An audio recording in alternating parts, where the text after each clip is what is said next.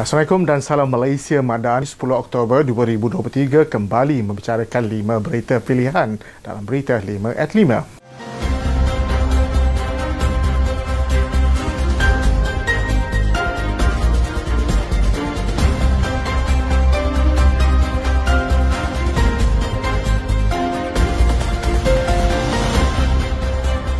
Menteri di Jabatan Perdana Menteri, Undang-Undang dan Reformasi Institusi, Datuk Seri Azalina Othman Said menegaskan bahawa kerajaan pada hari ini kekal komited dalam usaha melaksanakan reformasi institusi yang melibatkan pengasingan peranan peguam negara dan pendakwa raya.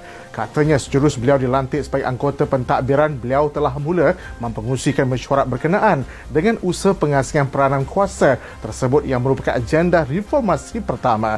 Beliau memaklumkan pada 16 Ogos lalu selepas Jemaah Menteri Kerajaan Perpaduan bersetuju supaya satu kajian empirikal yang terperinci dan holistik dibuat berkenaan dengan pengasingan kuasa tersebut. Jelasnya kajian tersebut akan memastikan agenda reformasi pertama dilaksanakan tanpa sebarang pengaruh politik serta urusan undang-undang di mana ia dilaksanakan secara terus selaras dengan agenda Malaysia Madani. Terdahulu pada 12 September lalu, Azalina mempengusikan mesyuarat berkenaan di mana usaha reformasi pengasingan peranan tersebut bertujuan untuk mendapatkan input dan membincangkan terma rujukan serta cabaran-cabaran yang dihadiri oleh ahli-ahli yang berhormat termasuk daripada blok pembangkang.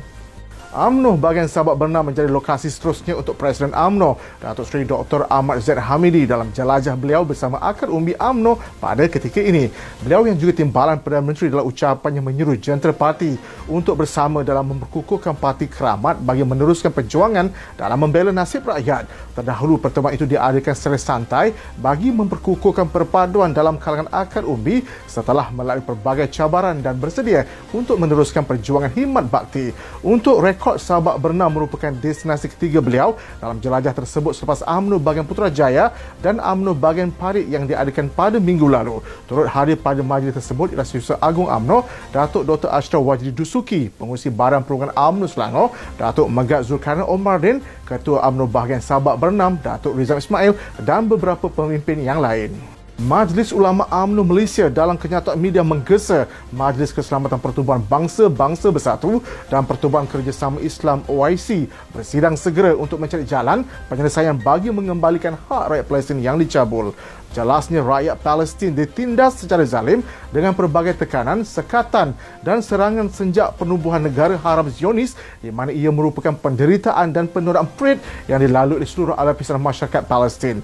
Ujarnya kegagalan masyarakat antarabangsa untuk menghentikan kekejaman ini sudah tentu akan memanjangkan lagi konflik ini kepada suatu nota yang tidak berakhir, bahkan akan mengorbankan lebih banyak nyawa mereka yang tidak berdosa.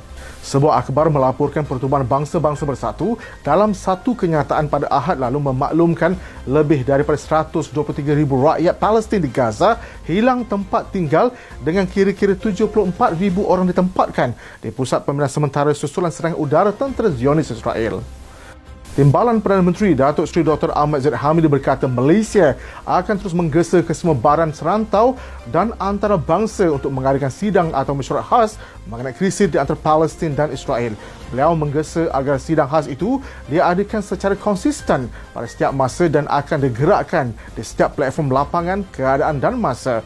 Beliau menekankan beberapa kali bahawa dasar luar Malaysia adalah jelas dan konsisten mengenai isu Palestin dan ia tidak akan berubah selagi hak mutlak Palestin tidak dikembalikan. Beliau berkata demikian ketika pergulungan berhubung isu perkembangan semasa konflik Palestin-Israel di Dewan Rakyat sempena mesyuarat ketiga penggal kedua Parlimen ke-15 semalam.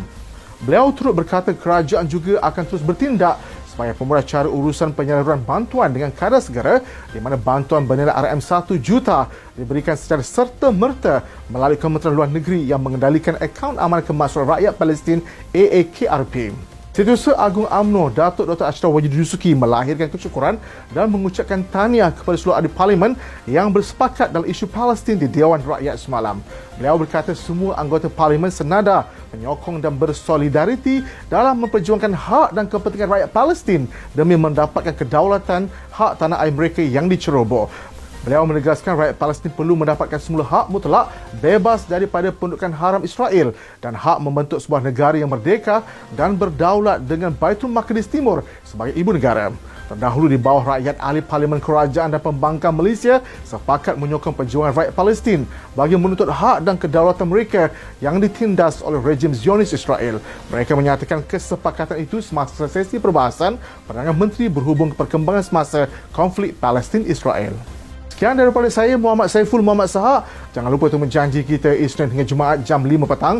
5 berita pilihan hanya di Berita 5@5. Assalamualaikum dan salam Malaysia Madani.